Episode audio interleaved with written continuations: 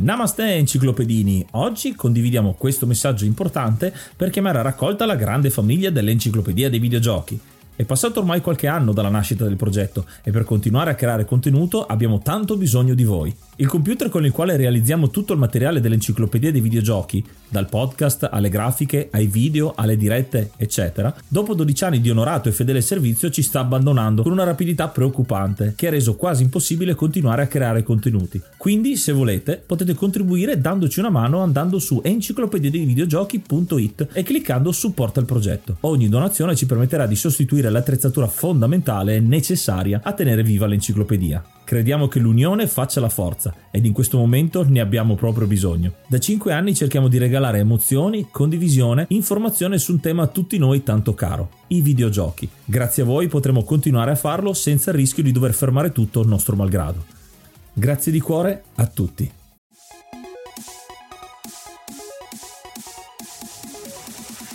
Namaste, io sono Ace e benvenuto ad un episodio speciale dell'Enciclopedia dei Videogiochi. Sono qua per introdurvi questa che è la live maratona fatta su Twitch ad aprile 2022 per quanto riguarda il nostro compleanno, per festeggiare Edivi Third, il nostro terzo compleanno. È stata un'esperienza bellissima, oltre 10 ore di contenuti fatti con tantissimi ospiti, le abbiamo divise e vogliamo proporvele eh, in formato audio visto che la maggior parte di voi ci ascolta solamente così e quindi non potete perdervi insomma queste belle cose. Eh, la puntata di oggi è riguardante quella che era la prima ora, chiamiamolo così, così poi un'ora e mezza in realtà che abbiamo un po' condensato, tagliuzzato in modo che eh, vi potete godere al meglio la conversazione in cui abbiamo parlato di storytelling eh, con tanti ospiti che vi andremo a introdurre tra poco, insomma non ve li presento adesso perché eh, li abbiamo già fatto in puntata,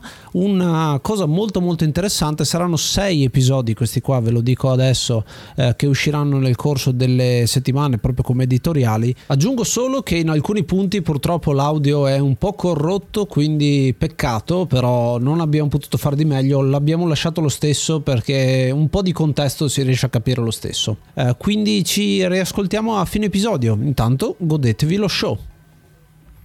Allora, cominciamo. Il nostro primo ospite è stato con noi nell'episodio di Kingdom Hearts ed è uno dei maggiori divulgatori di videogiochi sulla piazza. Con il suo stile pacato ed eloquente, intrattiene per ore gli spettatori con un rapporto diretto e particolarmente intimo. Membro dell'Old Gen, con una rubrica su The Games Machine e numerosissime collaborazioni. Risulta uno dei content creator più eclettici sulla scena. Benvenuto e bentornato a Mike of the Desert. Che introduzione fichissima! Grazie. Benvenuto, ciao. Ciao. Sono vostro. Ciao Michele, come stai? Ciao a voi un piacere. Bene, bene, bene. Overwhelmed. Scusa? Sono sovracca- sovraccarico. Uh, che figata. Eh, sì, sono... Non, non, non, vivo. È un periodo un po' pieno. Eh, è bello perché sei un creativo, quindi vivi di creatività tu, è una cosa fantastica secondo me. Facciamo, entra- facciamo, entrare anche gli altri, dai. Allora, il prossimo io vado a leggere quello che è la nostra presentazione. Sono. Mi sentite lo stesso? Sì. Fa- se no eh, facciamo così un secondo. Sì. Facciamo un secondo così perché oh, è bello della diretta è questo. Allora, loro sono gli autori di un podcast che cerca di legare il videogioco alle altre arti. Eh, Marco, mi fai il favore di tirarli su tu? Perché io non ho al momento adesso la, il no. mouse sotto mano ehm, come è giusto che sia, perché il videogioco è arte. Li conosciamo da, da quando lui si chiamava ancora Dix e non Lux come adesso. Insieme a loro abbiamo parlato di Ocarina of Time e anche di Life is Strange eh, nei nostri podcast dedicati e abbiamo anche noi invaso il loro spazio alcune volte per parlare di gameplay, narrazione e tanto altro che è un po' l'argomento anche di questo pomeriggio. Bentornati a Lux e Rhyme Sketcher dell'Arcadia Café. Ciao ragazzi! Ciao. Ciao a tutti. Salve, Ciao. benvenuti. La, la, nostra è una bellissima Jolly Cooperation, ci, ci evochiamo a vicenda molto spesso ed è, ed esatto. è stupendo. Eh, ormai siamo fratelli, sono, siamo fratelli, siamo gemelli di podcast, non so bene come dirlo. Gemellaggio, eh, sì, praticamente. Eh, sì. Passiamo, passiamo anche agli altri, dai. Intanto io ringrazio allora, Tereddi, ciao, benvenuto.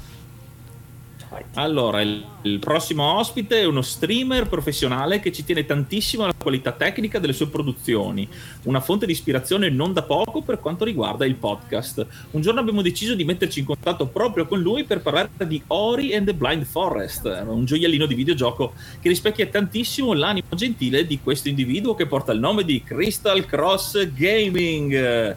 Eh, aspetta che lo faccio entrare, eccoci. Eh, Ragazzi, mi avete fatto una presentazione molto al di là della realtà. Ecco, adesso avete già sputtanato tutto quanto. Avete aspettative esagerate così. Anche perché dovete sapere che sono al 20% di efficienza perché, come tante persone, ho preso quel virus di cui tutti parlano, eccetera. Sono ah, ancora convalescente, oh no. cioè l'Ebola.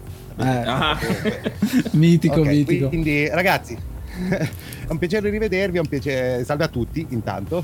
Eh, ben trovati. E sono qua, sono qua, ci sono. Grazie, grazie, grazie per essere qua. Allora, continuiamo eh, perché veramente siamo tantissimi. Sarà sicuramente un ospite futuro del podcast. Non, non, vi diciamo ancora in che puntata perché ci stiamo lavorando. È uno streamer, retro gamer, appassionato di modellismo e anche di Gunpla, i mitici Gundam in versione action figure, sforna sempre pizze che fanno venire l'acquolina in bocca a tutti, è un co-commentatore dei tornei di nerd con cui lo, l'abbiamo uh, conosciuto e sfoggia doti canore invidiabili, mi raccomando devi cantare anche qua, nonché è un co-autore del Bla Bla Nerd insieme a Banfrid, altro grande personalità di Twitch, un format che discute a 360 gradi di cultura pop.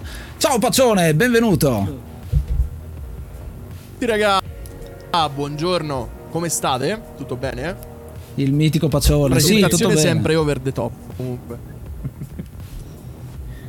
bene, bene. E eccoci, sto pronto carico, ho bevuto la taurina oggi, dunque... ah, pronto. Oh, Vado al volo oggi. Siamo ovvio. carichi Carica. a mille tutti quanti. ah, le mie tote canore sono famosi, dunque eh, dopo raga, se sfogamo tutti al karaoke, tutti insieme. Bene, continuando la line-up di questa prima parte, ci ha fatto compagnia nell'episodio su Little Nemo e nel suo profilo Instagram scrive Double Dead, Disturber e Japan Lover. Si autodefinisce uno streamer di Twitch che porta male principalmente il retro game, ma con tanta passione.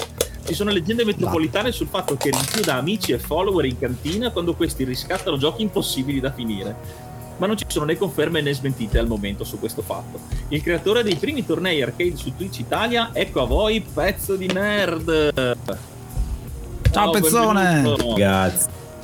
ciao a tutti, ciao a tutti. Ciao pezzo! Come state? Allora, Spaccione ha detto che ha preso la taurina, io invece Ace Giassami sono imbottito di tachipirina perché come Chris purtroppo non sono al meglio delle mie delle mie qualità, però Io mi imbottisco adesso di taurina col nostro sponsor e quindi e dai. E dai, e dai. E Dulcis in fondo parliamo con... Adesso vedete, faccio due cose insieme. Uh, quando abbiamo conosciuto questo ragazzo ci siamo trovati um, su alcuni aspetti fondamentali secondo me del videogioco che sposiamo l'inclusività del videogioco e l'intergenerazionalità il fatto che siamo tutti di età diverse e lo stiamo scoprendo anche su Telegram il fatto che abbiamo persone che sono distantissime, potrebbero essere padre e figlio, eppure si trovano con una passione in comune, eh, che è una cosa fighissima. Ehm, è il presidente fondatore del Bologna Nerd, un promotore di tantissime iniziative sul territorio, con uno spazio che sta crescendo sempre di più e che abbiamo visitato recentemente. Sarà presto ospite del nostro podcast. Diamo il benvenuto a Leandro Leo di Bologna Nerd. Ciao! Che ha il microfono mutato, ma ci siamo. Mutato. Però benvenuto, wow quanti siamo, che bello. C'è il pulsantino.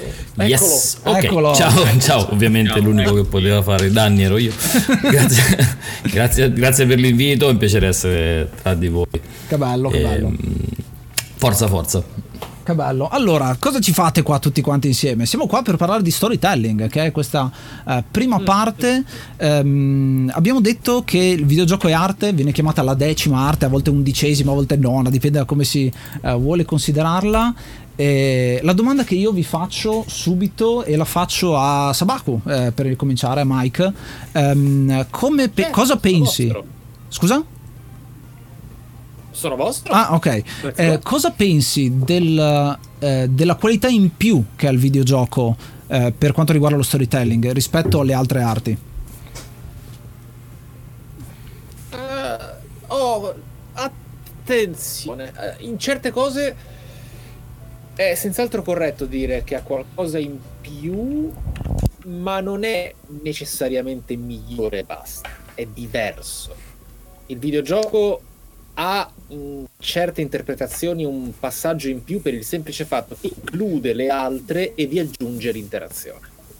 Un'interazione che non rende svilita la storia o l'ambientazione o la sceneggiatura in quello che potrebbe essere il narrative design e così via, perché tendenzialmente quest'ultima arriva senza la possibilità di stravolgere quello che è il racconto. Però portarti internamente adesso aiuta. Ti fa fare una metamorfosi che tendenzialmente è più passiva in quello che potrebbe essere cinema o lettura, ma non è migliore. Può raggiungere risultati migliori quando hai a che fare con autori di livello raramente credibile, raramente esistito. Però la risposta semplice, breve e concisa è l'interattività. Il videogioco è l'unico media che non esiste senza l'utente. Gli altri possono essere autonomi anche in una stanza vuota, il videogioco no, perché è incompleto. Il giocatore fa parte dell'opera, sempre. Il giocatore fa parte dell'opera è un'ottima frase da, da cominciare. Io ho anche ehm, fa, girerei la palla a Arcadia, a Arcadia Café, perché mm-hmm. voi eh, comparate molto spesso le arti. Eh, vi è capitato di comparare qualcosa con l'architettura nello specifico? Perché secondo me l'architettura come arte ha una parte di interattività, il fatto che tu devi starci dentro l'architettura e eh, vederti gli spazi e hai quelle sensazioni che ehm, poco vengono correlate al videogioco. Cosa ne pensate? Quindi li conquisti passo passo, cioè toccandoli. No, in verità questo, questo paragone non, non ci abbiamo mai pensato, cioè perché... L'architettura, esatto. Per quello di cui si parlava stavamo andando un po' più vicino al teatro, più che altro, perché esatto. appunto l'interattività, il giocatore che è anche, è sia spettatore, ma è anche attore, ovviamente non è la stessa cosa del teatro, il videogioco è un media che si affianca agli altri, ha delle potenzialità all'interazione, come, come è stato detto. Eh, però c'è, c'è questa, cosa, questa, cosa, bellissima. Per quanto riguarda l'architettura, beh, a, a me viene da pensare la, la, la cattedrale, l'enorme cosa di, di, Shadow of the Colossus, che diventa una sorta di hub di gioco. E tu pian piano inizi a, a guardare ogni singolo tassello, a vedere le varie statue che ci sono e man mano vai avanti nella storia è anche un ottimo esempio di teatro nel videogioco perché tu stai interpretando un ruolo non sai bene qual è, e, e, questa è la differenza tra il teatro e il videogioco, non hai un canovaccio, non hai niente, lo scopri mentre lo interpreti il ruolo mm. e, e quel luogo diventa qualcosa di importante, di, di, di molto molto importante. Io per quanto riguarda l'ar- la- l'architettura invece pensavo più al gioco di libri, no? che c'è quando tu effettivamente costruisci qualcosa anche in architettura, mm, magari la bellezza, la, mm, appunto la bellezza di una determinata architettura, di una determinata costruzione deriva da un determinato gioco di equilibri, no? E, e questo è anche il videogioco. E diceva prima Mike che ci sono vari componenti eh, all'interno del videogioco, non c'è solo l'interattività, ci sono altri componenti che magari possono venire notate dopo, eh, vengono dopo, eccetera, eccetera, però sono tante piccole parti e l'equilibrio tra queste parti crea l'opera videoludica. Poi ovviamente sono dosate in maniera diversa a seconda mm. dell'opera, però mi, mi, veniva in mente appunto questo, questo discorso l'equilibrio e anche in opere mi viene da dire dove questo equilibrio sembra sbilanciato, che sembra un ossimolo dire equilibrio sbilanciato, però per parlare chiaro quei eh, titoli che magari vengono eh, erroneamente considerati dei film o dei non videogiochi perché l'interatività è minima perché richiede diciamo poco sforzo, anche lì in realtà c'è equilibrio perché vuole effettivamente essere un gioco con um, interattività minore rispetto ad un altro e comunque funziona. Ecco, come detto, è uno strumento, ci esatto. sono tanti strumenti uh, che, di cui puoi usufruire, chi crea i videogiochi e può scegliere quale livello di interattività, quale tipologia di interattività vuole, vuole scegliere. Come nel, nell'architettura, uno può dosare i vari elementi architettonici in maniera diversa e comunque ha un risultato. E funziona. per ripassarvi la, la, palla, volevo dire una cosa riguardo, più generale riguardo allo storytelling. Uh, cioè, proprio, proprio, studiando queste cose per, per, per, la tesi che insomma ci siamo laureati un mesetto fa, ho studiato questo, questo critico letterario che si chiama Peter Brooks, parlando di storytelling, dice che le storie sono qualcosa di insito all'essere umano, quindi a prescindere dal media il, c'è proprio una necessità di raccontare così forte che noi anche senza usufruire di un media, un'opera, noi impacchettiamo, noi ci raccontiamo la storia della nostra vita da soli. Cioè, e la raccontiamo a noi, la raccontiamo agli altri, semplicemente raccontando gli avvenimenti e gli diamo una coerenza, una morale. Eh, quindi, insomma, que- questa è la potenza dello storytelling, che poi va a creare tutte queste, queste necessità di espressività che, che si evolvono col tempo. Sì, ecco, è un aspetto molto particolare questo, cioè raccontare storie, secondo me io ho il mio parere personale che tutto è storytelling in un modo o nell'altro, tutto è un'espressione per raccontare qualcosa. E, ehm, e ad esempio io l'ho visto molto eh, quando siamo andati a Bologna Nerd. Abbiamo visto che i pezzi che ci sono raccontano tutta una storia. Non so se hai anche tu questa impressione, Leo. Il fatto che hai. Ma assolutamente, un oggetto, sì. Diciamo no? che poi sì, ogni storia, un po' alla giapponese, no? ogni, ogni, oggetto racconta una, una, sua storia e ha una sua anima, no? E soprattutto quelli che legano solitamente alla nostra, nostra, alla nostra infanzia. Però in realtà anche quelli nuovi, per esempio a me è arrivata ieri la, la Amiga Mini, no? quella nuova che è appena uscita, e aprendo la scatola ho detto, beh, ne, ho già 15 di Mini, non mi farà nessun effetto. Invece è stata un'emozione anche nell'oggetto nuovo, anche se ovviamente lì c'è un po' di marketing, però effettivamente mh, ogni, singola, ogni singolo ricordo eh, in qualche modo eh, ci racconta una, la nostra storia poi è quella che ci, ci piace più eh, vivere, quindi essendo obbligati, e direi assolutamente di sì.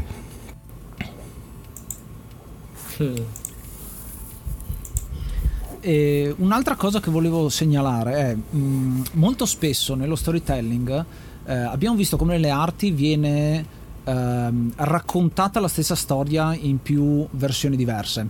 Eh, faccio un esempio per, per, per, farvene uno. Le 12 faticole di, le 12 faticole di Ercole, no, le 12 fatiche di Ercole, eh, che vengono raccontate eh, per iscritto, che vengono raccontate su eh, pitture, su sculture che mostrano, che ne so, il leone di Lernia, c'è una famosa scultura eh, con, eh, con eh, quel leone lì e eh, tante altre cose diverse, ad esempio anche nel cartone animato che viene fatto, un po' viene raccontato quello, o nella serie tv. Ehm, come d- sarebbe da affrontare a livello di eh, qual è la differenza secondo voi a fare un videogioco che racconta questa storia? Eh, passo la palla a Crystal. Ok, ma qual è la specificità sì, quindi del videogioco sì. in tutto questo? Secondo me l'ha detta giusta Mike all'inizio, che è ovviamente l'interazione. Le arti eh, fondamentalmente questa cosa non ce l'hanno, il che ho sempre pensato ha un problema nella stessa definizione di arte, perché se devi considerare un'opera per quella che è, il videogioco ha effettivamente una sua elasticità e a seconda di come lo vivi, quando lo vivi e con che spirito e a volte persino con le performance di quale macchina eh, lo vivi, l'opera può cambiare, può darti un'esperienza veramente eh, differente.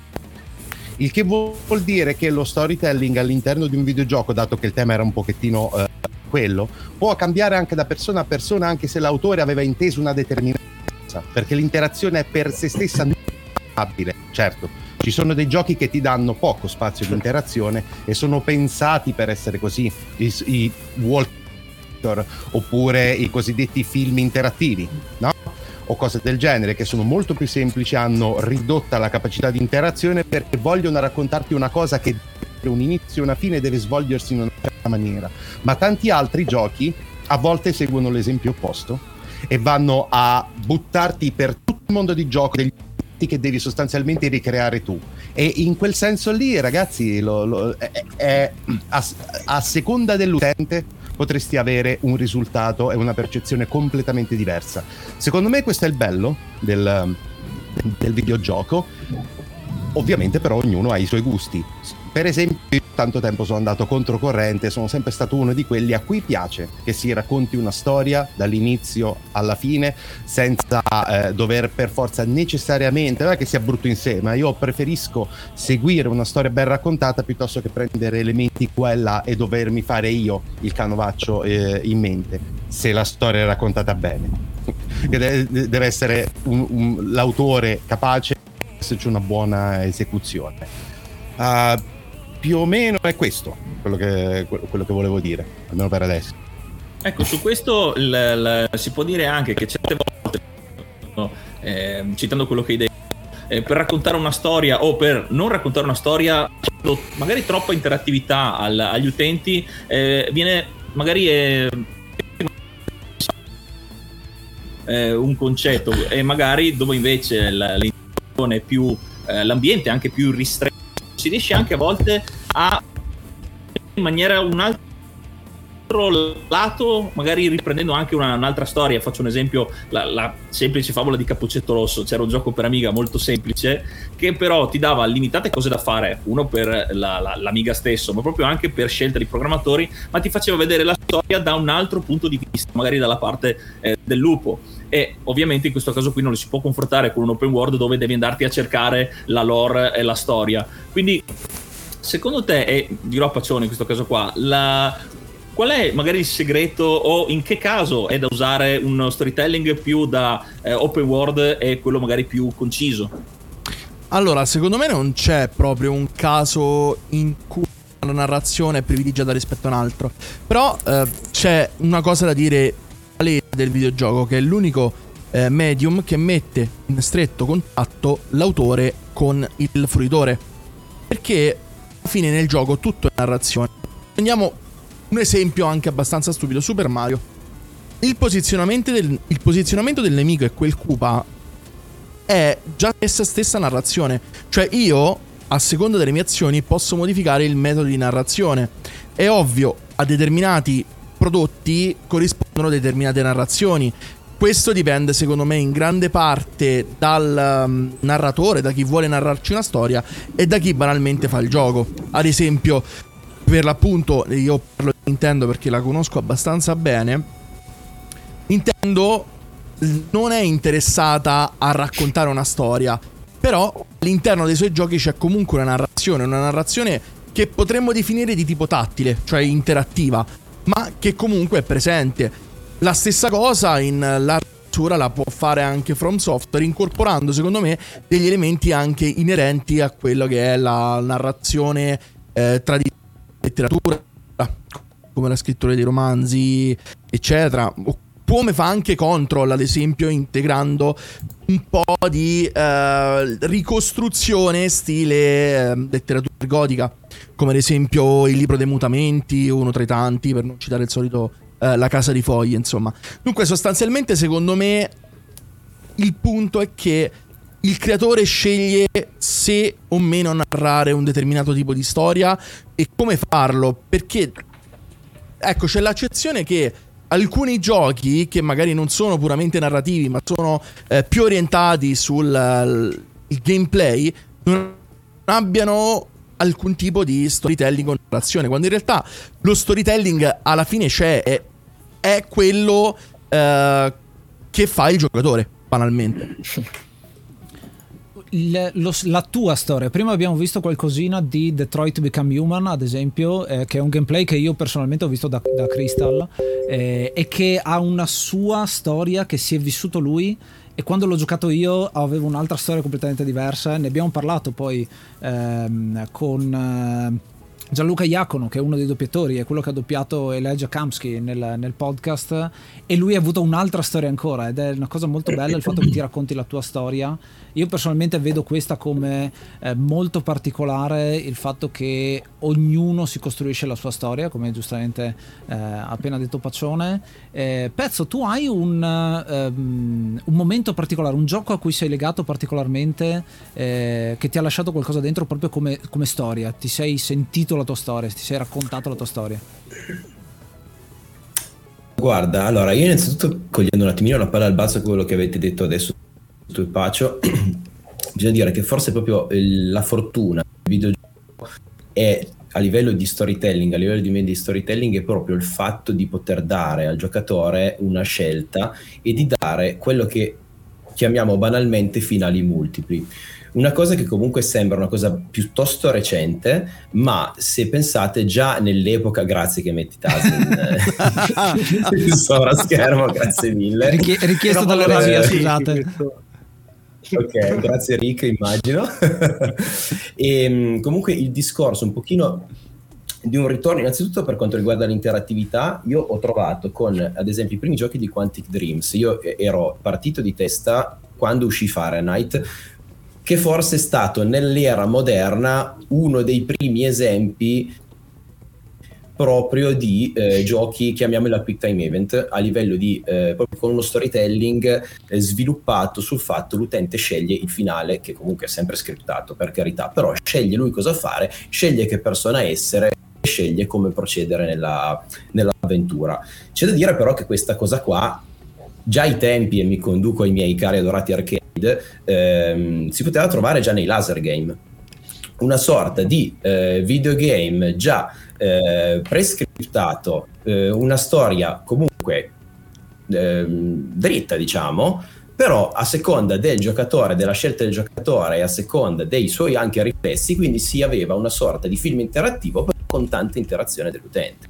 Quindi diciamo che si è tornati con i videogiochi moderni, e ho citato Quantic Dream perché secondo me è il miglior esempio per quanto riguarda questo, ehm, si è ritornati proprio a dare una, un'importanza al giocatore proprio per quanto riguarda anche lo sviluppo della storia.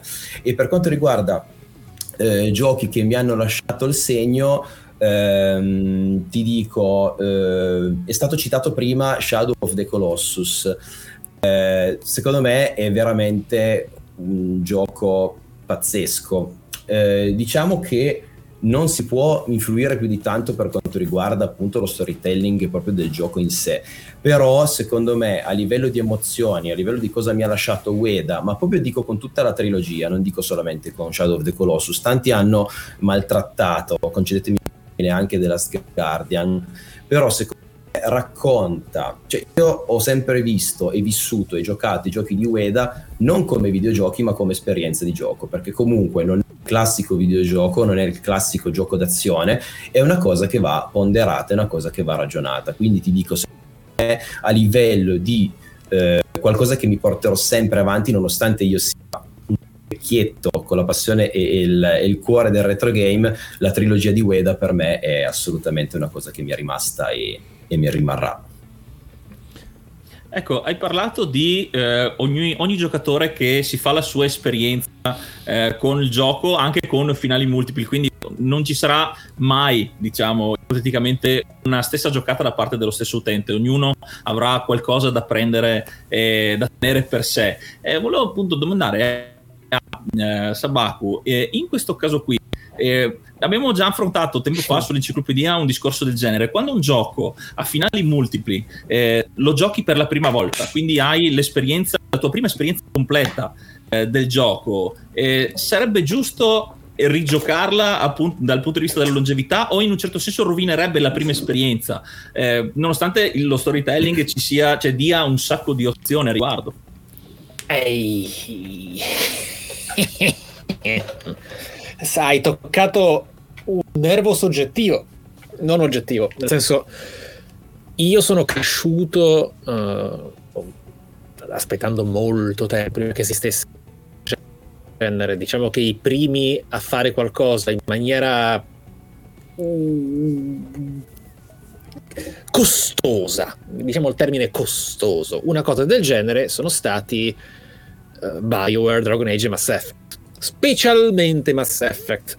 Poi sono arrivati Telltale, eccetera, eccetera, eccetera. Cioè, la, la, storia ovviamente può anche avere Broken Sword dietro, però mm, in una certa dimensione, in una certa complessità di, di, di diramazioni, ramificazioni e ragnatele, ci si è voluto spostare poi a una certa generazione. Il fatto è, soggettivamente li ho sempre per tanti anni giocati una volta e basta. Volevo che mi, mi rimanesse nel cuore una certa illusione di realtà. Questa è stata la storia. Ciò nonostante, rigiocarli è sacro, nel senso che è una cosa incredibilmente potente dello strumento che hai a disposizione. Ovvio, è come rigiocare Heavy Rain, è come rigiocare Beyond, magari no. Già giocarlo una volta è incredibilmente coraggioso, però uh, è un filtro personale, nel senso che a un certo punto ti viene voglia lo scrivizzo di dire ma aspetta, what if? Però io caratterialmente li ho sempre vissuti once upon a time, in a, in a lifetime, cioè quella è la mia storia. E poi, se mai si torna, ma lì diventa magari per lavoro, ecco. Ma personalmente non lo avrei fatto. Approfitto per lanciare una domanda che è arrivata dalla chat, ve la metto in uh, evidenza in questo momento. Una, um, fatemi mm, controllare se riesco a metterla in mostra.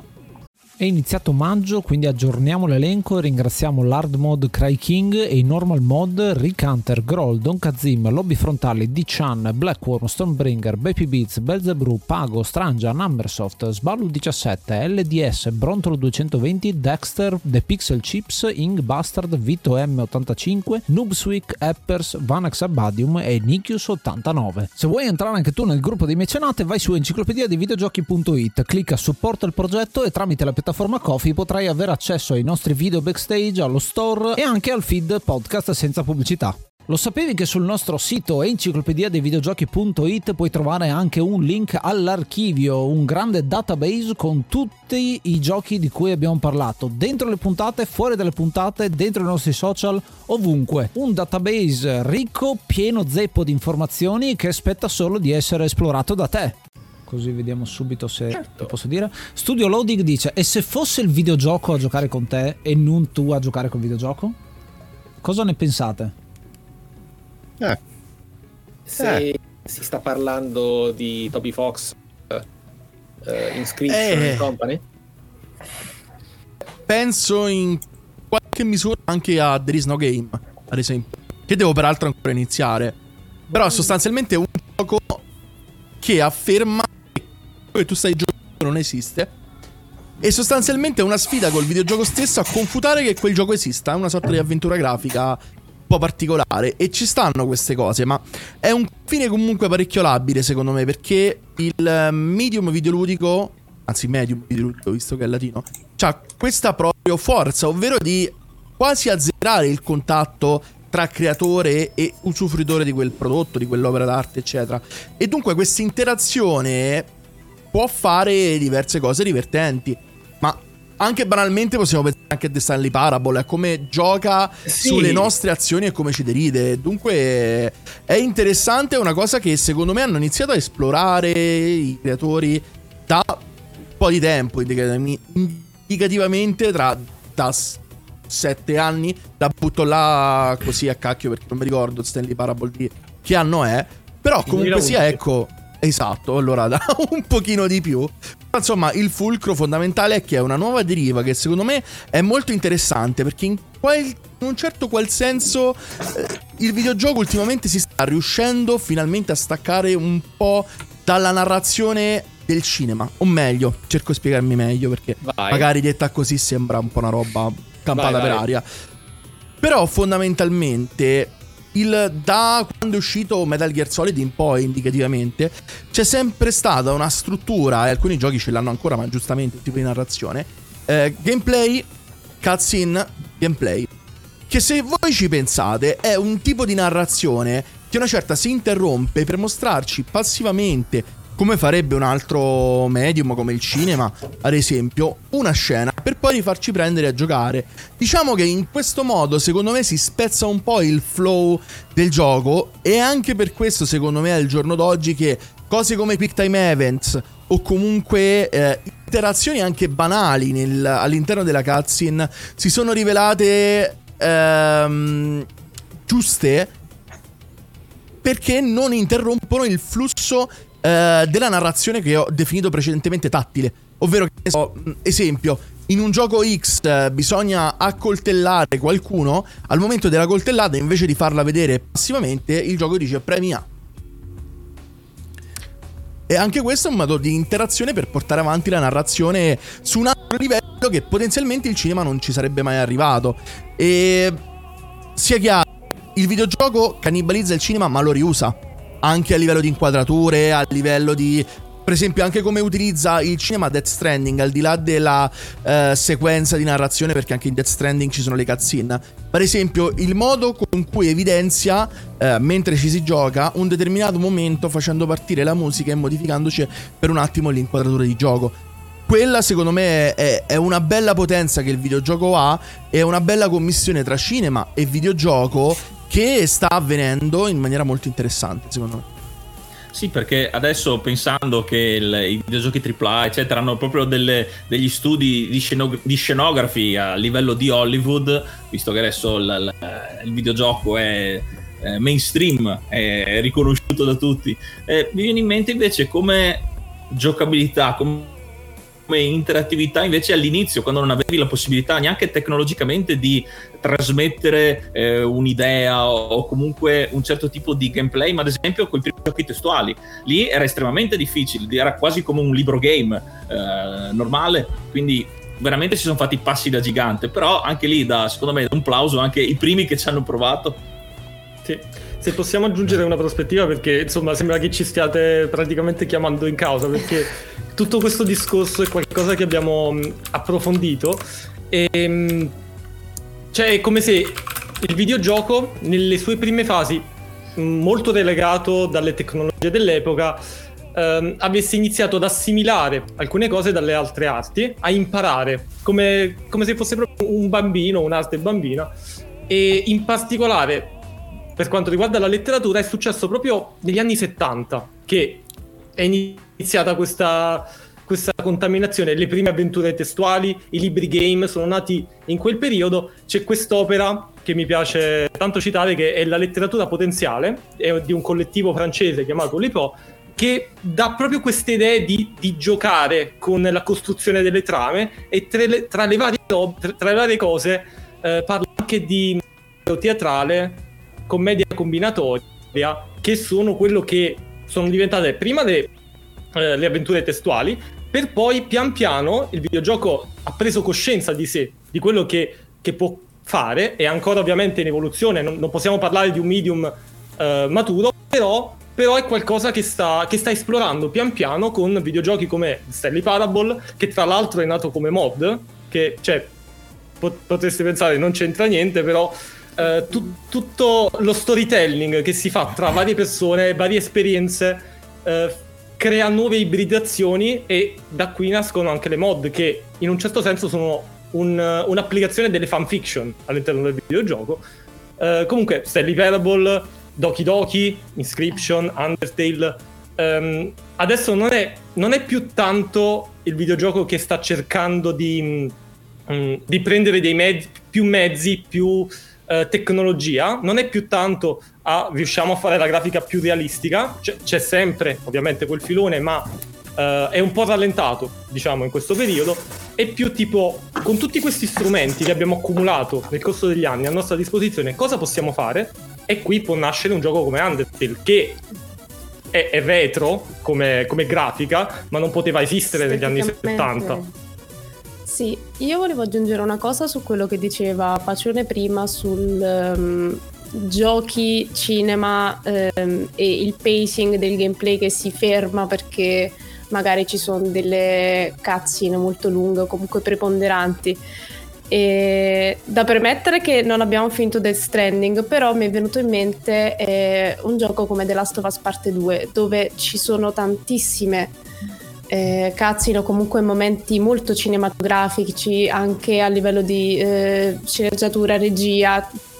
Però anche in quel caso eh, non ho percepito che, che il gameplay praticamente è come se si fermasse e venisse messo completamente in pausa perché tu sei immerso in un'esperienza che anche quando ti vuole dire o mostrare qualcosa passivamente con la cutscene eh, comunque mh, non ti esclude completamente perché tu hai fatto delle azioni, hai giocato, hai interagito con l'esperienza, con il gioco fino a quel momento e ti sta mostrando delle cose che avranno conseguenze sul tuo modo di intendere l'esperienza, mm. cioè ti vengono mostrate eh, delle fasi di gioco, comunque delle fasi della storia che tu non puoi ignorare, quindi sono strettamente legati a quello che hai fatto sì, sì. e a quello che farai. Quello... E quindi di cosa parliamo? Poi che è cambiato anche il. Vai, dico, aspetta, che. È, come, è un po' come la tecnica Ludovico. Cioè, noi lo chiamiamo esatto. effetto arancia meccanica perché, soprattutto The Last of Us Parte 2 ci ha fatto venire in mente questa cosa. Tu stai là, non vorresti che succedessero delle cose, ma sei proprio obbligato. Mm.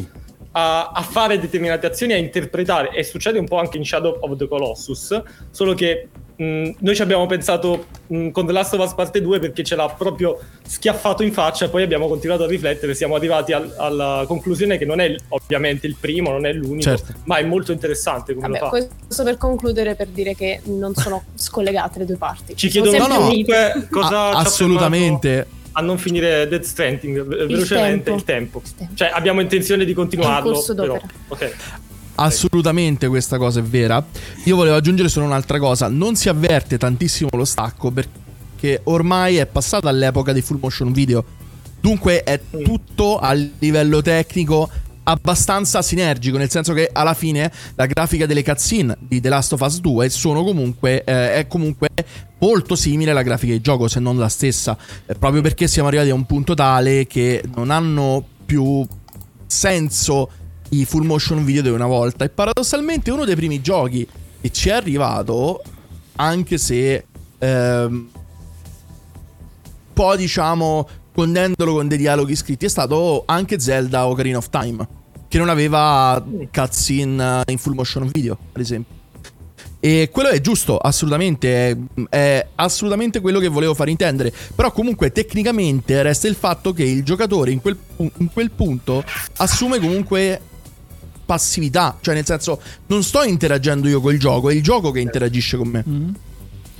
Po- Beh, pongo un attimo un'altra del gioco è cambiato anche um, il mezzo col quale te lo racconta, nel senso che oggi siamo abituati a vederlo come un'esperienza personale, no? Al massimo con qualche amico a fianco, ma in genere è comunque un'esperienza personale. Nei primi videogiochi non erano così, i primi videogiochi erano in sala giochi, dovevano essere aggressivi nei tuoi confronti. Per raccontarti la storia avevano probabilmente uno sguardo, massimo due Infatti, famoso che in Donkey Kong eh, Shigeru Miyamoto disse proprio esplicitamente deve essere tutto comprensibile con un solo sguardo cioè la storia, tutto quello che c'è all'interno del, del gioco deve essere raccontato con un solo sguardo. Perché? Perché ci passavi velocemente. Magari in una situazione gotica di tanti amici intorno a te e c'erano 10 cabinati uno a fianco all'altro quindi tu dovevi capire subito qual era quello che ti interessava. E quindi è cambiato poi il mezzo con cui te lo racconto eh, aggiungo una cosa un attimo, un po' per cambiare argomento, ma anche per scendere un attimo nel, nel dettaglio. Eh, tutti quanti noi, in un modo o nell'altro, facciamo anche noi storytelling, eh, cioè creiamo un qualcosa, un prodotto. Eh, da eh, condividere con gli altri quindi raccontiamo i videogiochi eh, podcast video c'è chi li gioca c'è chi fa dirette di qua e di là insomma in un modo o nell'altro siamo tutti creatori di contenuti ehm, secondo voi e passo, passo la parola a Michele ehm, c'è qualcosa di interpretazione ma anche di valore aggiunto che vuoi dare con il tuo video, con il tuo contenuto che vai a condividere? E, o tiri via un po' di esperienza mostrando il videogioco e raccontando il videogioco?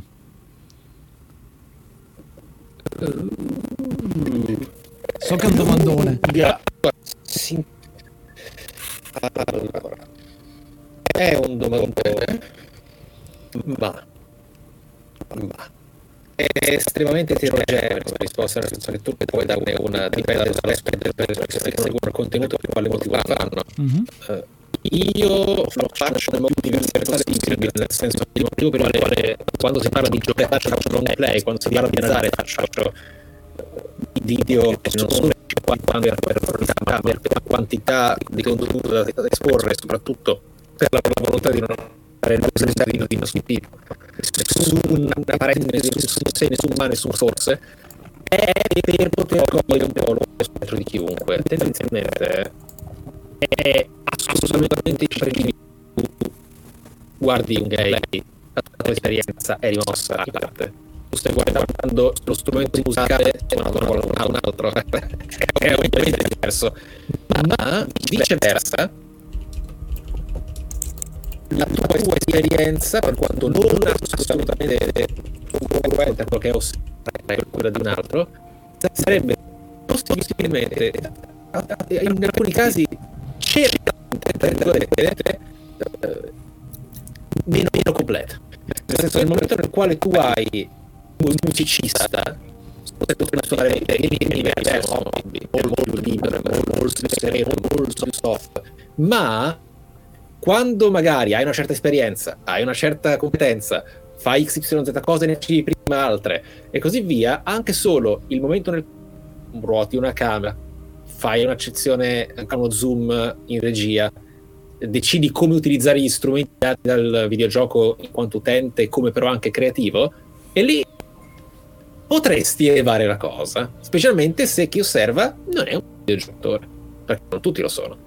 E allora a quel punto, ecco, solo che ci sono tante accenti diverse, tante eh, persone diverse, tanti gusti diversi, tante capacità diverse e sensibilità diverse. Quindi uh, ti potrei fare una lunga lista della spesa, ma tendenzialmente diventa una sorta di tiro con l'arco, eh, cercando però di cogliere quanti più obiettivi possibile. Ossia, chi vuole un'esperienza narrativa che venga coinvolta al 100% come se lui avesse potuto giocare il gioco, quindi non quel tipo di contenuto taglia cuci molto rapido che deve essere divertente e intrattenente, bensì una sorta di trasposizione del gioco in quanto esperienza. Oppure andiamo lì a fare qualcosa che invece appassiona i videogiocatori più hardcore. Facciamoci una bella partita arcade di efficienza e theory crafting e paratrie, no? Eccetera, eccetera, eccetera. È un tutto fare l'obiettivo. Mettiamola.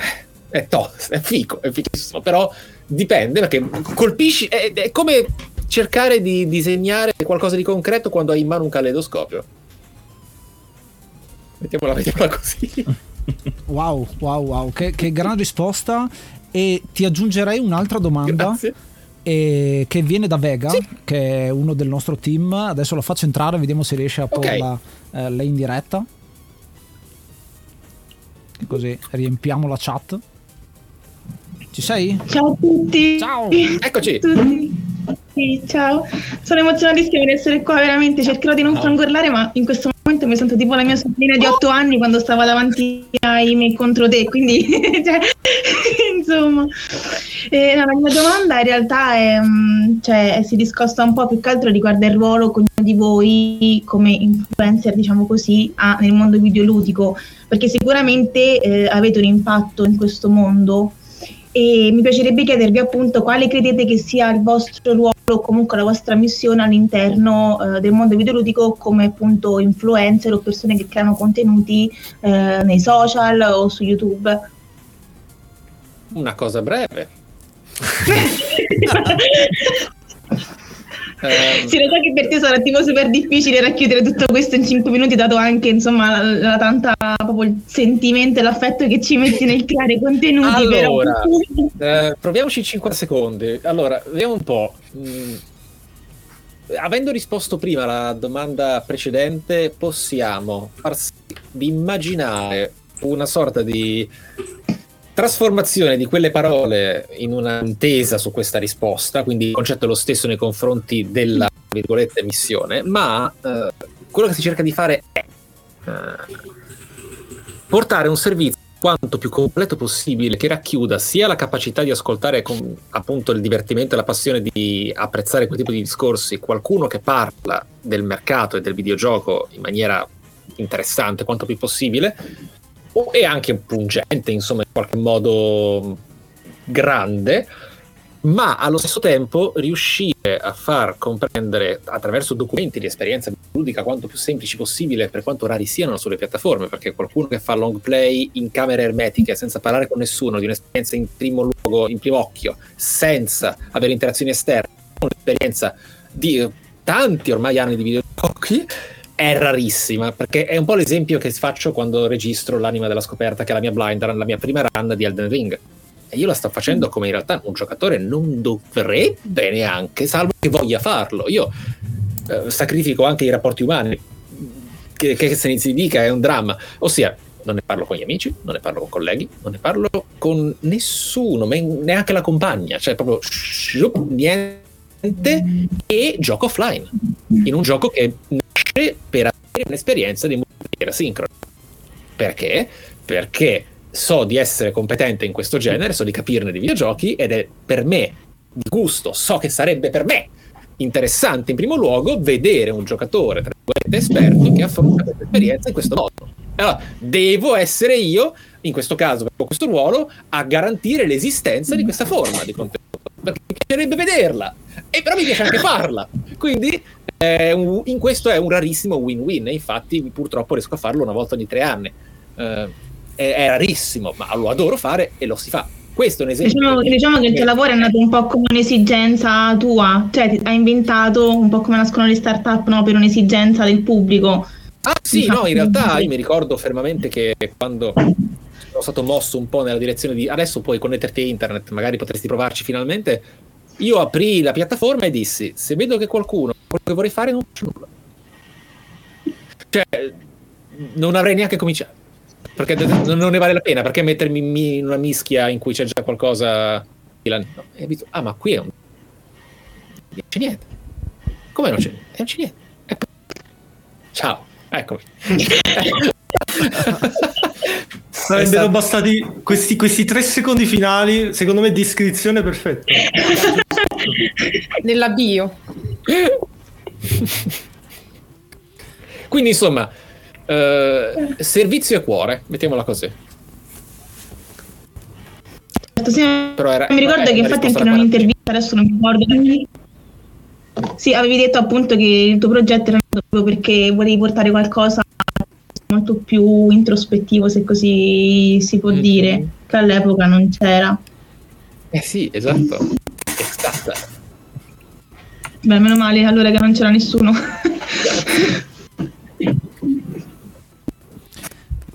Beh, non so se qualcun altro vuole rispondere appunto a questa domanda, qual è la vostra missione, qual è lo scopo del vostro ruolo social per il mondo videoludico, cioè qual è il contributo che, che volete apportare con, con il vostro lavoro? Io giro la palla a pezzo. Se posso. Esatto, guarda che ha preso. Mi ha Eccoci. lui ha creato questi tornei eh, che in un certo senso raccontano quello che è la sensazione che avevamo in sala giochi. Quindi è una storia che abbiamo noi eh, di questa generazione e che vogliamo eh, condividere con gli altri, no? Pezzo. Esatto, cioè il mio ruolo eh, misero, perché io mi, mi reputo veramente un, um, un amatore solamente all'interno di questa piattaforma, soprattutto per quanto riguarda il modo videoludico.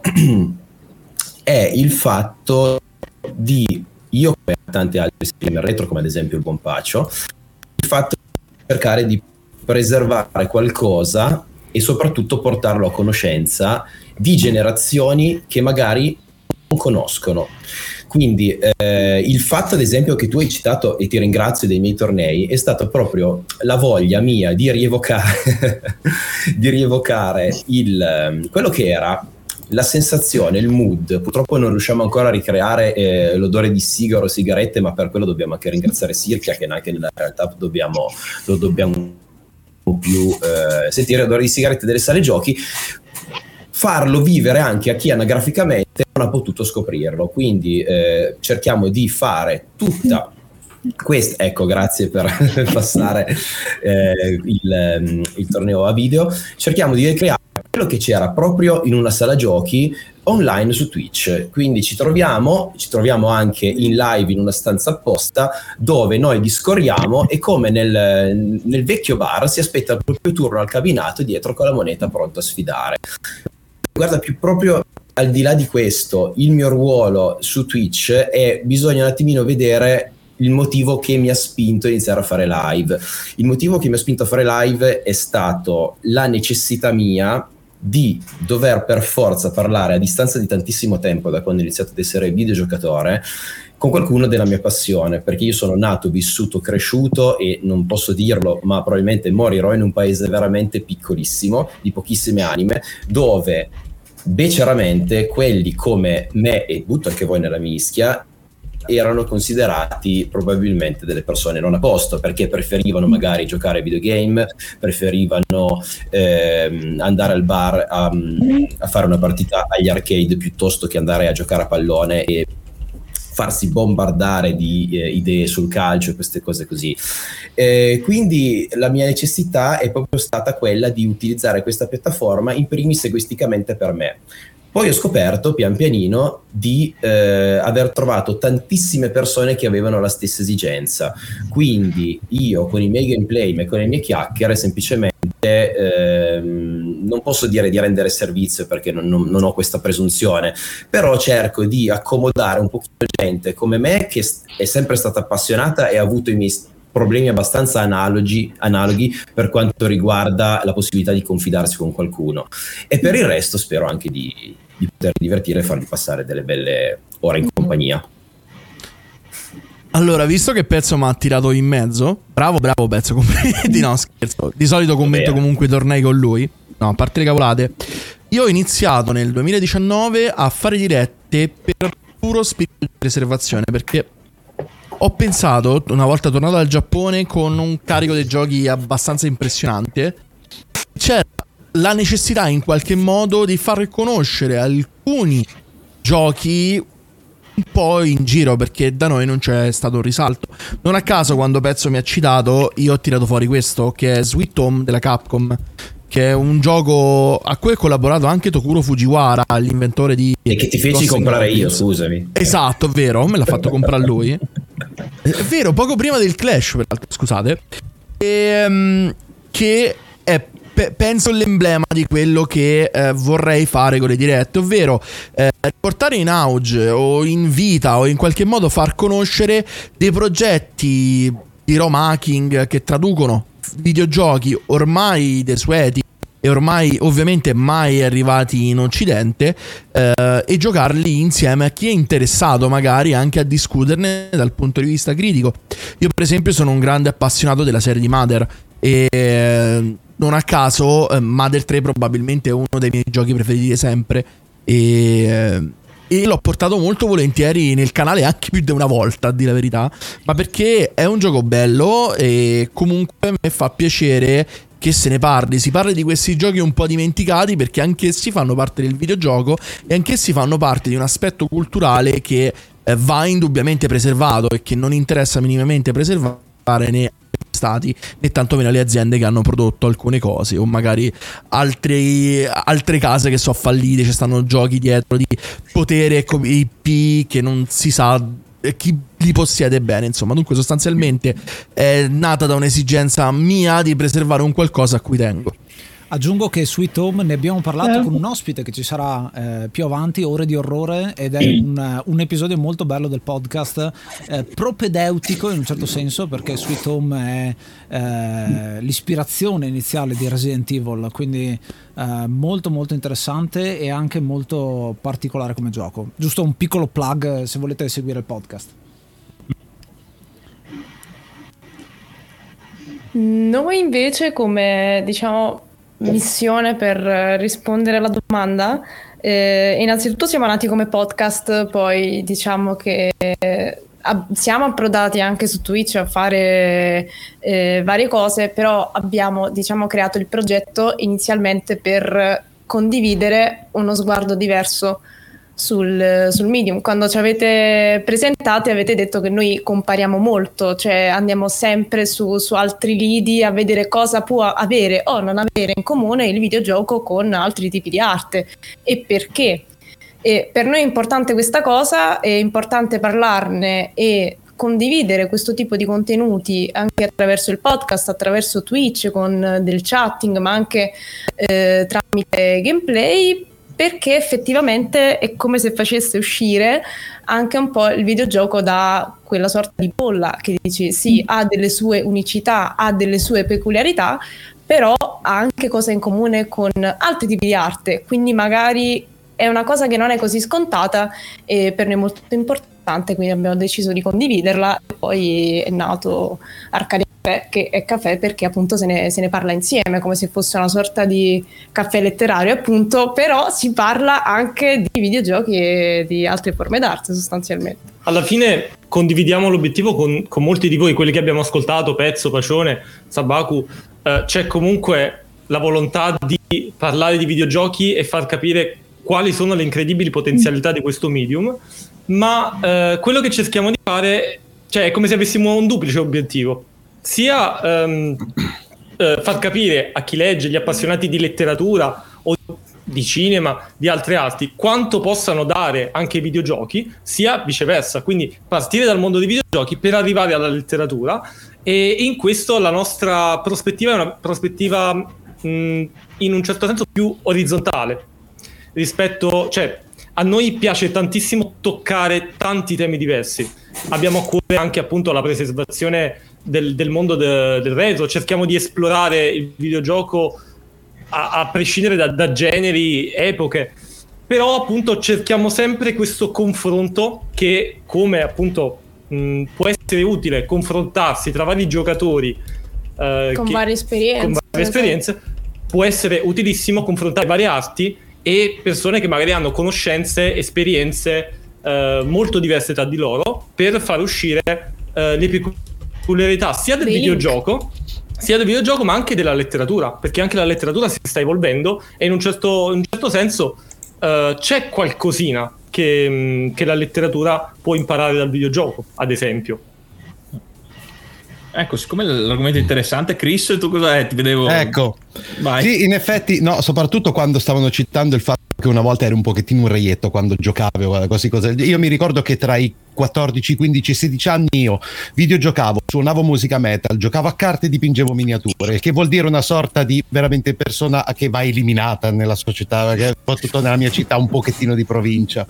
Credo che sia una cosa che è comune a tanti. Adesso è diversa la cosa, è diventato tutto molto più mainstream, secondo me non ancora del tutto, secondo me ci vuole ancora un po' e ho sempre sostenuto che diventerà veramente mainstream il videogioco quando la prima persona che sta arredando un ospizio dirà ma dov'è lo spazio per la PlayStation? No? Quello, sarà, quello, sarà, il momento cardine, secondo me. Ok? Deve passare quella generazione perché eh, le persone più anziane hanno bene presente i film, ma non i videogiochi, anche se magari sono andati poco al cinema in Vita Roma, ce l'hanno presente. Uh, comunque, per quanto riguarda il mio messaggio, la mia mission, cose del genere, in realtà è sempre stato abbastanza semplice. Il problema è che non è soltanto videoludico, quindi adesso non vi voglio fare tutto il pippone sul, sul mio progetto più di lungo corso, con i tanti canali che ho, cioè, anche perché è un pochettino in, in, evoluzione. La devo stringere di brutto anche perché credo che stiamo finendo il tempo, perciò è, avete presente un'opera, cioè il videogioco e io content creator, la mia speranza è di fare qualcosa di abbastanza figo che la somma fra queste due cose sia maggiore, cioè il risultato sia maggiore della somma delle due parti. Ecco, diciamo così. Super riassuntivo. Sì, che è un ottimo. Eh, il, no, il tempo è quello che veramente potremmo parlare ore e ore e ore. È una cosa che. Ehm, eh, eh, passo la parola a Leo per quanto riguarda il fatto che eh, hai detto la somma del, del um, è la somma delle parti di più della somma delle parti. Ed è una cosa che ho ritrovato a Bologna Nerd il fatto che ok sono lì a giocare un videogioco sono lì a giocarlo insieme a qualcun altro ma c'è qualcosa in più che eh, mi trasmette il, la sensazione, l'esperienza di essere lì a giocare un videogioco insieme a qualcun altro, non solo la storia che vedo nel videogioco, ma è anche proprio il momento, il, uh, una cosa unica, ecco. Come io mi ricordo di aver giocato tantissimi sì. videogiochi nel corso della mia esistenza. Sì, diciamo che avendo vissuto poi in primis eh, nella mia vita eh, quegli anni lì, insomma, non la Golden Age perché ero appena nato, però sicuramente gli anni 90 in sala giochi eh, li ho vissuti tutti. E, mh, per me era un'esperienza che mancava fisicamente, nel senso che mh, poi noi andiamo tutti gli anni in Giappone, quindi eh, lì un po' si ritrova l'esperienza delle sale giochi, anche se sono, sono un po' evolute, ma comunque un po' si ritrovano.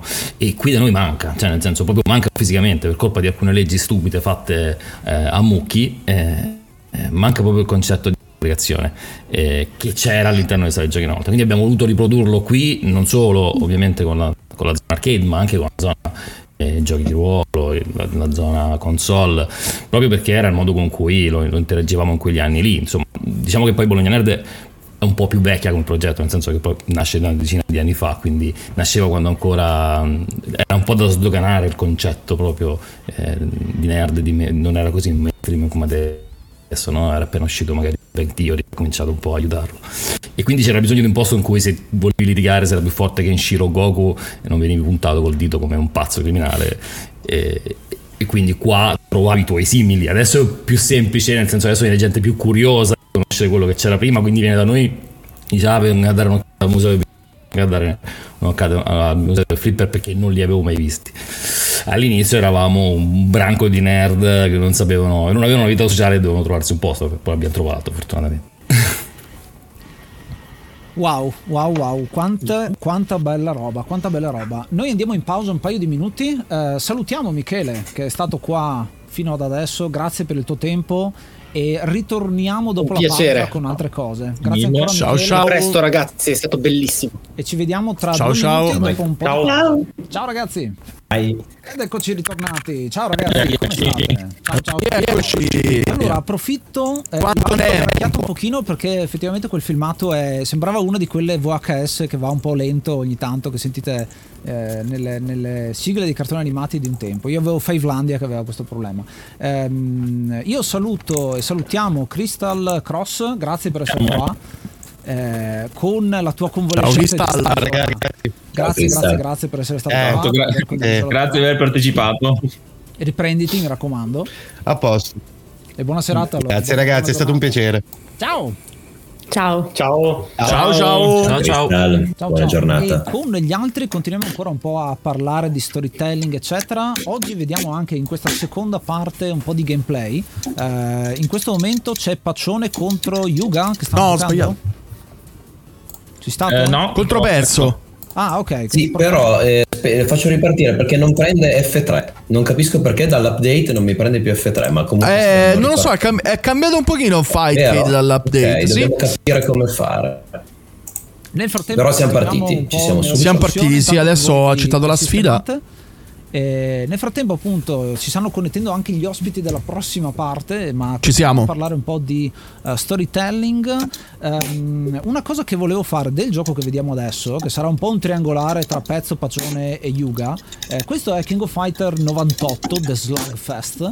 Ehm, è una cosa che volevo eh, provare a dire. Non so se conoscete la serie di King of Fighter in generale. È un gioco eh, che è partito nel 94 e che adesso è arrivato a King of Fighter 15.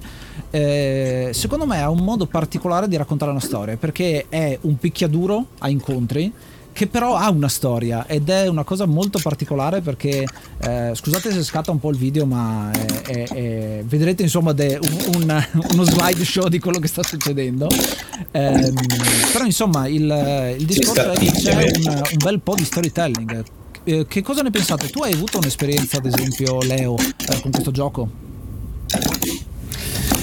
Sì, nel senso che io mh, diciamo, ho principalmente amato la saga di Street Fighter e, e mi ricordo mh, proprio il, in sala giochi eh, il, conf- il confronto no, tra gli amanti della saga di King of Fighter eh, su piattaforme Neo Geo ovviamente e, mh, e quelli che invece giocavano eh, a Street Fighter. L'ho riscoperta dopo, nel senso che all'epoca l'avevo un po' eh, distrattata e effettivamente mostra molto i denti del Neo Geo, nel senso che fa proprio capire quanta potenza c'era all'interno di quella macchina e dal punto di vista tecnico, eh, ma sicuramente anche dal punto di vista poi del- della storia, perché poi è incredibile perché la porta avanti eh, per decenni, crossando tra giochi diversi, saghe diverse, alla fine racchiude un po' tutto il- l'inizio dell'SNK, se lo porta dentro la storia se lo porta avanti eh, tutto insieme da solo. Io qui volevo fare un attimo un ragionamento sui picchiaduro in particolare, perché oltre ad essere un genere a me molto caro, in questo caso, come King of Fighter 98 ha il suo storytelling con le cutscene però molto eh, ridotte all'osso eh, giusto all'inizio e più che altro i finali eh, in base poi ai team. E adesso i, mm, i picchiaduro hanno avuto secondo me eh, si sono omologati a un po' quello che abbiamo detto fino adesso, ovvero lo storytelling eh, più storico, più da raccontare una storia più eh, complicata o comunque più dir- diramata nei vari personaggi. E quindi eh, con eh, il primo esempio che mi viene in mente è il primo reboot di Mortal Kombat, che è diventato sì eh, una serie di combattimenti all'interno di un film quindi l- l- si è un po' snaturato. Infatti, eh, nella community del, dei picchiaduro è stata sì accolta da un certo punto, ma dall'altra viene molto spesso anche eh, snobbata. Voi cosa ne pensate in questo caso? Cioè, c'è stato questo cambiamento, è stato un po' un obbligo, eh, cioè, ci, ci, voleva o potevano farlo, potevano fare anche a meno?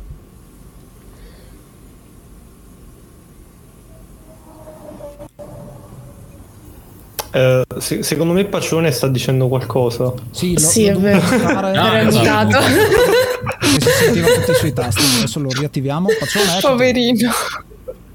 No, ma noi dicevo, ho sentito la domanda, non capivo se era rivolta no, a no, noi. No, su, su, in, in okay. generale, sul, le, le, perché il, il, fatto che mettano la storia su un genere che fino adesso no, non ne ha mai avuto bisogno. Eh, è per raccontare qualcosa in più oppure allora, è, è io penso Vado banalmente sul duro. Io penso banalmente che Mortal Kombat abbia bisogno di una storia perché è Mortal Kombat. Nel senso che non ha mai dato grossa profondità al. alla, al non alla storia, ma al core del picchiaduro. Fondamentalmente la, il punto forte di Mortal Kombat era tutto quello che c'era dietro. E così da Mortal Kombat 9, o meglio, da Mortal Kombat 10 all'incirca, sono andati full storia. E è una cosa che a me l'11 non mi è dispiaciuto, però poteva fare di più, poteva fare di più soprattutto perché l'11 è l'esempio perfetto di picchiaduro che offre un po' tutto. Nonostante non abbia un gameplay profondissimo, è comunque dannatamente divertente da giocare anche off- online. E peccato che eh, i giocatori lo comprino principalmente per la storia e di conseguenza non penso che ci sarà mai un'infrastruttura da esports eh, a supportare molto la creatura di NetherRealm. Peraltro è uno dei pochi picchiaduro occidentali ad essere rinomato e poter competere con i picchiaduro giapponesi. Aggiungo una cosa, giusto eh, una piccola parentesi. Il terzo indizio, per chi ci sta ascoltando per eh, quest'ora, è che questo gioco da indovinare è una delle origin story di uno dei personaggi più famosi di sempre dei videogiochi. Quindi mi raccomando in chat scrivete qual è secondo voi il gioco, perché potreste vincere uno degli starter pack di Level Up. E, a proposito di gioco, eh, passo la palla a Arcadia Café eh, di, di, di, storia, di, di, se ci vuole o non ci vuole la storia nei videogiochi. Eh, cosa ne pensate ehm, della voglia che c'è adesso di storia, ancora di più, eh, sempre di più nei, nei, videogiochi? Ne abbiamo parlato, ma vi vengono altri esempi, altre mh, situazioni in cui la storia ci vuole per forza? Mm.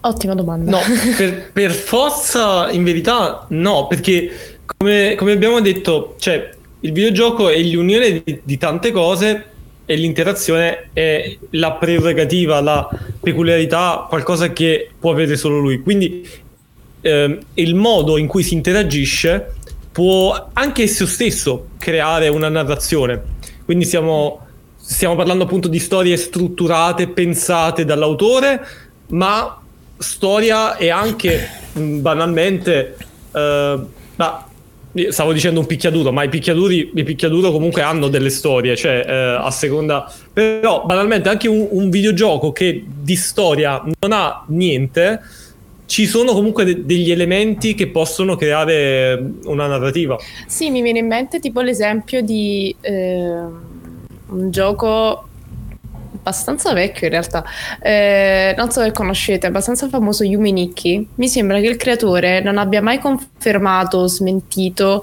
tutte le interpretazioni che si sono fatte sul, sul gioco, che in sé per sé ha solo un input narrativo e ha un finale però tutta l'esperienza di gioco non viene mai spiegata in maniera esplicita, non c'è una storia esatta, è tutta interpretazione, cioè tu sei questa ragazzina Ikikomori che viaggia nei suoi sogni, sostanzialmente è questo il, il fatto, e questa è la ciccia.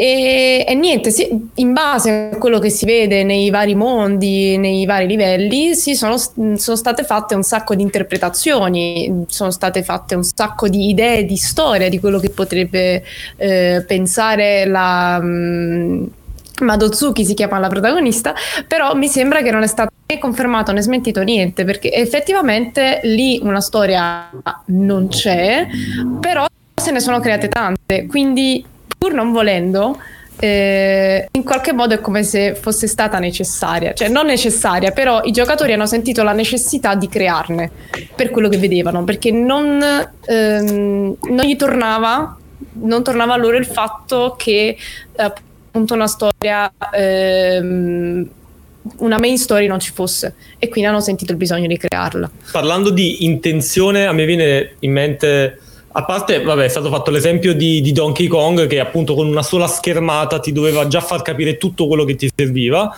ma mh, a livello di videogioco brillante che in verità non vuole raccontare una storia e, e quindi eh, lo storytelling è proprio a livelli minimali, mi viene in mente Mario Galaxy, Mario Galaxy che è, è un videogioco incredibile in quanto a level design e si basa soprattutto sul gameplay la storia Sull'architettura. è, è l'architettura, eh, ci sta, esatto, ci sta esatto, l'architettura sì. dei, dei, pianitini, di Mario, di Mario. Una storia c'è, è una, diciamo, una favola molto, molto semplice. Quel poco che c'è funziona benissimo e permette alla persona di entrare effettivamente in quel mondo e farsi coinvolgere dal piatto forte che appunto è il level design e in questo ha fatto delle cose incredibili. Diventare parte di, di quella narrazione per quanto minimale. Esatto. Incredibile vedere la differenza di età, no? Nel senso che per voi Mario Galaxy non ha una storia, cioè nel senso, nei miei tempi si giocava a Tetris, Tetris non ha una sì, storia, cioè, infatti, non ce l'ha, non c'è un motivo, sei in un labirinto infinito, una lore in cui la storia non esatto. c'è, non ci deve essere, non ci sarà mai e continua a, essere, a uscire versioni di Tetris in cui non c'è mai un motivo per cui stai impilando dei, dei, dei quadratini, mai lo saprai, però tu continuerai a farlo per sempre. Un po' come esatto. Pac-Man, no? non si sa perché Pac-Man sta dentro a quel labirinto e litiga tutti i giorni con, con i fantasmi. Sta in piedi. È cioè, la sua vita, la sua vita è quella quella, non te lo chiedi. Ti, ti prende to- così tanto che Però, non ti, quasi non ti interessa, dici mi sto divertendo. Leo, eh, hai rilanciato una cosa molto interessante secondo me, il fatto che il gioco, ehm, io sto pensando anche quando ero piccolo avevo il giocattolo, avevo il pupazzo, il pupetto come dice nostra madre e costruivo storie, ma in realtà il giocattolo in sé non, non aveva una storia, no? E quindi ero io con la fantasia che me le creavo. E può essere che una volta il videogioco era quello, cioè la storia ce la mettevi tu. Sì, diciamo che molto probabilmente eh, era più legato al, ai limiti tecnici, nel senso che eh, quando non c'era necessità di raccontare qualcosa di visivo, quindi parlo delle primissime avventure testuali, per esempio, lì le storie ce n'erano, anzi erano proprio da appassionati di storie. Quindi mh, quando poi iniziano a dover mangiarsi tutto quel pochissimo eh, eh, RAM per quelle che ce l'avevano e non c'era spazio, non c'era fisicamente spazio per metterci delle storie. E mh, ritornano poi con l'avvento dei primi computer. Avete detto prima nel, nella diretta tante volte è stata detta la parola cutscene, ma sapete qual è l'origine della parola cutscene? Cutscene è una parola che arriva da un commento a una funzione su un pezzo di codice di Ron Gilbert in, nel 1987 quando realizza Maniac Mansion a un certo punto si blocca la storia eh, interattiva. C'è una serie di azioni che vengono in automatico col motore del, con l'engine del gioco quindi, e, e, quella funzione veniva chiamata taglia per fare quella scena. Quindi proprio cutscene era proprio un pezzo di codice del, di Ron Gilbert che poi è padre insomma anche di, di Monkey Island e, e tante altre storie Lucas. E, pensavo venisse da quindi sì diciamo che è un po' un No, una necessità. Kazima, Mm, eh, Poi ci sono dei giochi che non ne hanno bisogno. Ma Kazima più è diverso. Un po' diverso. Scusate, Diciamo che poi qualità, col mezzo in mano e col, col fatto che adesso anche comunque il videogioco è diventato totalmente mainstream, la necessità è di raccontarlo a tutti, cioè nel senso dall'altra parte hai il, il- il- il settore videoludico è gigantesco no? rispetto a tutti gli altri settori narrativi di oggi. Probabilmente tutti insieme gli altri non fanno una parte di quello videoludico. È, economicamente è gigantesco. Qui, qui abbiamo un cabinato che è il Revolution X, che voi probabilmente non conoscete, è uscito anche per Mega Drive, eh, si gioca con, con i fucili, è a quello di Terminator eh, 2. E quel gioco è, è- è fatto insieme agli Aerosmith, quindi è il gioco degli Aerosmith ufficiale. E la, la storia vuole che gli Aerosmith abbiano fatto più soldi con i diritti di quel gioco, che non conosce nessuno, che con tutta la loro discografia intera. Cioè, gli Aerosmith, eh, non eh, un cantantino con sotto, per far capire Aerosmith. qualche dislivello incredibile. Sì, sì, sì. Che, che differenza di, di- di- di- di economica che c'è nei settori. Quindi adesso il videogioco è in tutte le case. Adesso il videogioco è proprio è lì. Cioè, ti aspetti di sapere che c'è da qualche parte un videogioco. Una volta invece dovevi tirarlo fuori, montarlo e smontarlo di corsa che tua madre non voleva e non dovevi neanche dirlo. Se dicevi che giocavi ai videogiochi era visto male. E e quindi era più di nicchia, mm, le storie erano più semplici per, per ovvi motivi tecnici appunto, e più immediate, mm, magari spesso veniva delegato al manuale quella, quella parte del gioco che si è completamente perso negli anni. Adesso io ogni volta che prendo un gioco della PlayStation 5 dico che cavolo dentro non c'è niente. A volte non c'è neanche il CD c'è solo un Perché codice. c'è la custodia? Paradossalmente questa cosa sta voglia di... contenendo questa custodia? Non c'è niente. dentro. E invece avevo preso il manuale tempo fa stavo giocando a, avevo ripreso Mano Colonization per Amiga che ha un manuale che è alto tipo due dita riempie tutta la scatola. E e io ci avevo giocato ovviamente all'epoca eh, ormai è andato in prescrizione ci avevo giocato sempre piratato e non avevo quel manuale quindi ho detto come ho fatto a giocarlo se il manuale è alto 3 centimetri eh, che poi ti racconta anche tutta la storia del gioco quindi che ovviamente non poteva stare all'interno del, del gioco Sì, io per quanto sia diciamo giovane mi ricordo da, da piccola quando andavi a comprare il gioco che insomma prendi quello e basta e avevo un Xbox, avevo la prima Xbox nella strada verso casa in macchina la prima cosa che facevo aprivo la, la confezione e mi mettevo a leggere il manuale tutte le cose perché Sì. eh, era l'unica cosa che potevo fare prima di inserire effettivamente il disco e giocare quindi già lì iniziavo a vedere un po' a entrare nel mondo a capire le cose quindi eh, Sì, sì, beh, era, parte integrante dell'esperienza. sì, esatto. E Sì, io lo questo portavo era incredibile scuola. con i giochi big box per PC perché avevi una quantità di materiale dentro. Se prendete, se vi capita mai in mano un'avventura della Infogrames, passerete la prossima mezz'ora a sfogliare cose, nel senso che dentro c'era di tutto. C'erano almeno 10 o 12 oggetti che erano parte del gioco, parte del prequel, parte di altro che magari era pubblicità, eccetera, ma c'era veramente di tutto, era proprio un'esperienza mista, nel senso che c'era una parte che era nel gioco. Poi per motivi tecnici e limiti del, del sistema venivano riempiti di, di altro materiale. No, e volevo aggiungere belli, che questa, questa, questa voglia, questa fame di storie, paradossalmente con videogiochi che le raccontano in maniera più diretta, è, è aumentata. Cioè non è che appunto prima non c'erano videogiochi che raccontavano in maniera così diretta storie e allora cercava- ci- si cercava di, ovvia- di tappare questa cosa. Adesso che invece ce ne sono tanti. co- con- anche con internet, YouTube, la condivisione, le community, c'è, c'è questa, questa cosa e mh, si sta anche mh, rivalutando appunto il valore di- dell'esperienza personale Oh, del- della blind, la, la prima, la prima run, lo scoprire le cose. Ultimamente ho visto, purtroppo non l'ho potuto provare ancora, ma è uscito questo videogioco indie chiamato Tunic che si basa proprio su questo, cioè tu che scopri pian piano le cose e ci sono insomma trovare le pagine del manuale di gioco in giro. Perché il gioco ti dice delle cose con un linguaggio comprensibile che pian piano devi decifrare quindi Sì, a me viene in Sì, sì, mente. no, mi sentite? sempre- Sì, dovreste sentirmi lo Sì, stesso. sì. Sì. Sì? Un'altra cosa che ho trovato molto particolare, adesso che hai detto proprio il fatto che il manuale del gioco è dentro il gioco stesso, eh, c'è un gioco indie che si chiama Aeroglifica o Geroglifica, è scritto in una maniera tutta strana, eh, dove in quel caso il manuale non esiste, non c'è testo nel gioco, è tutto geroglifico e in quel caso il, Mm. il- la scoperta del videogioco è proprio proviamo, è un roguelike eh, a turni, quindi proprio molto simile a, a Rug.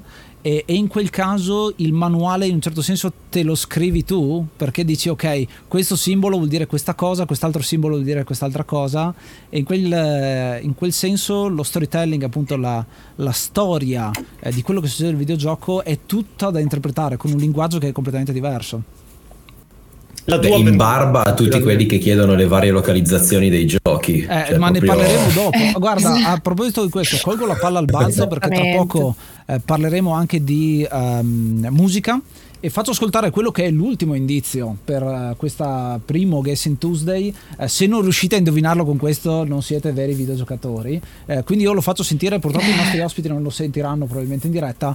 eh, però, insomma, Pesante mi raccomando, questo. fatevi sentire in chat. Questo è l'indizio.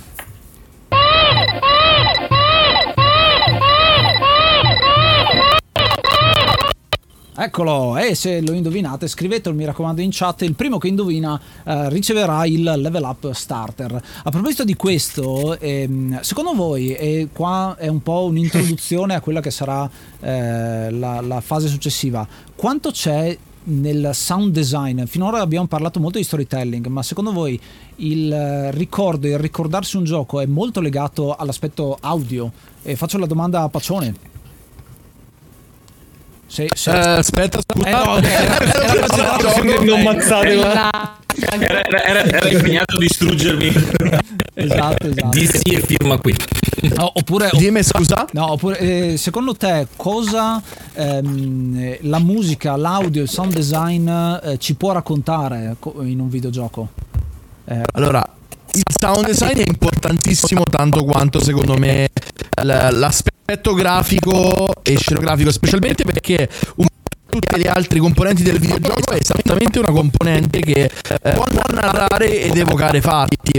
Ad esempio, una cosa molto bella del cinema, che in realtà succede ultimamente anche nel videogioco, è di riutilizzare motivetti e riarrangiarli a seconda della situazione. Questo fa sì in realtà che scateni un ricordo della stessa esperienza nel giocatore, ma declinandolo in modo diverso si assiste a uno uno shift del, um, del tema, magari un pochino più pessimo, magari un pochino più positivo, eccetera, che secondo me ehm, sottolinea bene quanto stiamo giocando o guardando in questo senso. E dunque è bello, è interessante vedere come comunque una struttura dinamica anche della colonna sonora possa in qualche modo narrare e far evidenziare, eh, anzi evidenziare un pochino la drammaticità di alcuni eventi. perché le fasi più concitate tu anche Sì. possa darti la carica perché comunque Esatto. la musica come la gente si ascolta un pezzo per caricarsi che ne so c'è gente che si guarda si ascolta un pezzo prima di caricarsi prima di un incontro sportivo c'è gente che utilizza la musica per concentrarsi a studiare o quant'altro la stessa cosa te le crea e te le enfatizza proprio all'interno dei videogame. Cioè vi dico da parte mia Le tue emozioni. sì sì sì assolutamente. Ma già, dal, Tipo- già dagli albori, eh, pensate a Space Invaders quando la musichetta andava più veloce e tu diventi agitato, no? Bravissimo, Bubble bravissimo, Bubble quando, quando- esatto, stai per finire il tempo. Invaders e- mette giusto. un'ansia non indifferente. Eh, è, beh, è un gioco ma- ma semplicissimo, però quella musichetta lì a tutti fa venire l'ansia, anche se sei nien- per niente addicti dai videogiochi, E comunque che poi ti se l'ansia. pensi è una furbata perché ti crea, tu stai per morire, ti crea l'ansia e tu muori logicamente perché è proprio un dato di fatto e butti Esatto. moneta e quindi è tutto il fatto del mangiagettoni torna anche dal comparto audio e ci sta tutto, è un discorso che Che poi in Space Invaders era bellissimo perché non erano feature, nel senso che non- la macchina non poteva andare così veloce da farla sempre allo stesso tempo. Quindi quando c'erano tanti eh, ehm, invaders era lento, e quando ce n'erano pochi era veloce. Poi dopo l'hanno fatta di entrare nel gioco come routine, ma all'inizio Sì, sì, non avrebbe potuto essere diversamente. gameplay. non è un bug, è una feature, insomma. Classico, da Esattamente, it's programmatore. not a bug, it's a feature. Esatto. bene, bene. Beh, bene. come anche in Mortal Kombat, che Ermac era un bug, cioè, o comunque era una riga che non c'entrava niente, e poi invece è diventato un personaggio. Ah, ma tipico, è molto, molto comune. Bene, bene, bene. Sì, ci sono citazioni anche dalla nostra chat, ci parlano anche di Hollow Knight, che è un altro gioco eh, che anche il, il- il clima, il sound design ti dà tantissimo, eh, ci sta tantissimo. Eh, io- noi cominciamo a ringraziarvi ragazzi, perché è già passato un'ora e mezza da quando abbiamo iniziato la, la prima parte. Cavolo, è volato. Ma grazie a Volata, te, ragazzi, figurate. Volata. E non ce ne siamo accorti. Si potrebbe fare una maratona con queste chiacchiere. Ah. Eh, esatto. Una maratona di maratone. Una maratona di maratona. Come mai non ci avete pensato? E quindi ringraziamo Pezzo intanto, eh, grazie per essere stato qua. Eh, Grazie il a nostro voi. fratellone streamer, Grazie. grazie, grazie, grazie. E Paccione, ciao. Vai, grazie ciao, a ciao. Ci, ci vediamo Ma presto, grazie a sentiamo voi, figuratevi. Sì, sì, senza Non hai dubbio. cantato. Quando. Ah, ah, male, male. Allo- Allora ve lascio con, Bene, ciao, con ciao, Black.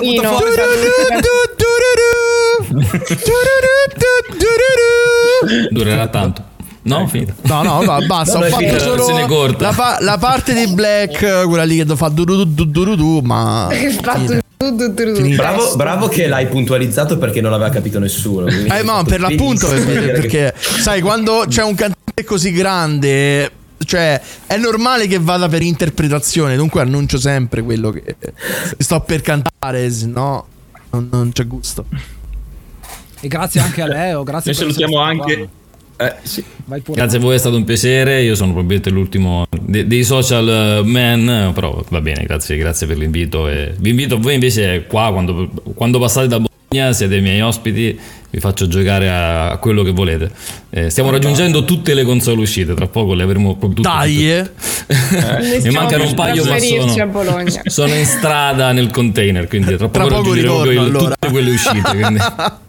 Bene, e ringraziamo anche gli amici di Arcadia Caffè, grazie mille per questa ennesima collaborazione. È stato un piacere. Grazie a voi davvero per eh, l'opportunità. E come dicevo, noi ci siamo per trasferire a Bologna, quindi Wow, allora ci conosceremo sicuramente. Tappa obbligatorio. E quindi grazie ancora a tutti quanti. Grazie a voi, ragazzi. Tra 5 minuti circa con un altro eh, cast di ospiti. A presto. Ciao. Grazie a voi, ragazzi. Ciao, ciao. E così si conclude la prima ora e mezza di questa maratona. Noi vi ringraziamo per l'ascolto. Vi ricordiamo che tutta quanta la live è possibile trovarla ancora sul nostro canale Twitch e di videogiochi. Eh, probabilmente riusciremo a caricarla anche sul canale YouTube, da- che è la novità del 2023, su cui andremo a caricare tanti bei contenuti. Però eh, vi abbiamo portato tutto quanto nella maniera più chiara e eh, fruibile possibile. Vi ringraziamo ancora per l'ascolto. Ci riascoltiamo al prossimo episodio editoriale o quello che sia. Namaste and be brave.